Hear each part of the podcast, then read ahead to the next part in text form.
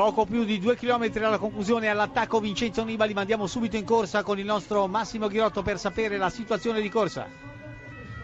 E allora c'è stato lo scatto di Bob Jungels, ha risposto prontamente Pozzovivo e anche Vincenzo Nibali. Adesso siamo in piena discesa, ormai la nostra moto è a millequattrocento metri all'arrivo, ma il gruppo è sempre lì, sempre lì, non lo molla. Comunque bellissima l'azione di Vincenzo Nibali, un percorso favorevole a due, milleduecento metri, Paco. C'era stato dunque un attacco del francese Pierre Rolland, poi Bob Jungels, bello il forcing del campione lussemburghese, giovanissimo, maglia bianca di questo Giro d'Italia, miglior giovane.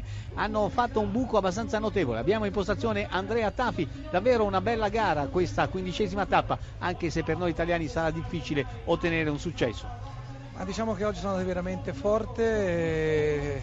E lo vede appunto questo arrivo in eh, largo anticipo, grandissimo attacco del lussemburghese Jungel in quest'ultimo strappo e grandissima risposta di Pozzovivo e Vincenzo Nibali. Speriamo dunque nel successo parziale. Sono quattordici tappe in cui gli italiani sono a digiuno di vittorie. ottocento metri alla conclusione, Jungels è passato sotto lo striscione dell'ultimo chilometro, ancora Jungels che controlla la situazione. Il campione lussemburghese ha la maglia bianca di leader della classifica dei giovani, in seconda posizione mi pare di intravedere anche un uomo come Rolland, poi Pozzovivo più, leggermente più staccato con Vincenzo Nibali. C'è anche la maglia rosa di Dumoulin che non si è fatto staccare eh, dai suoi avversari, lanciato lo sprint. C'era anche Giovanni Visconti nelle prime posizioni del gruppo, Giovanni Visconti con la maglia bianco-rosso-nera eh, eh, della eh, formazione eh, della Bahrain Merida, Visconti con il dorsale numero nove, Pozzovivo in seconda posizione, sta per essere lanciato lo sprint, eh, sprint fra otto corridori che arriveranno dunque al traguardo con un leggero margine di vantaggio sul gruppo. Ancora Pozzovivo in prima posizione, lanciato lo sprint, ma Pozzovivo non è sicuramente il più forte per vincere questo successo e si impone Bob Jungels, il numero centotrentuno.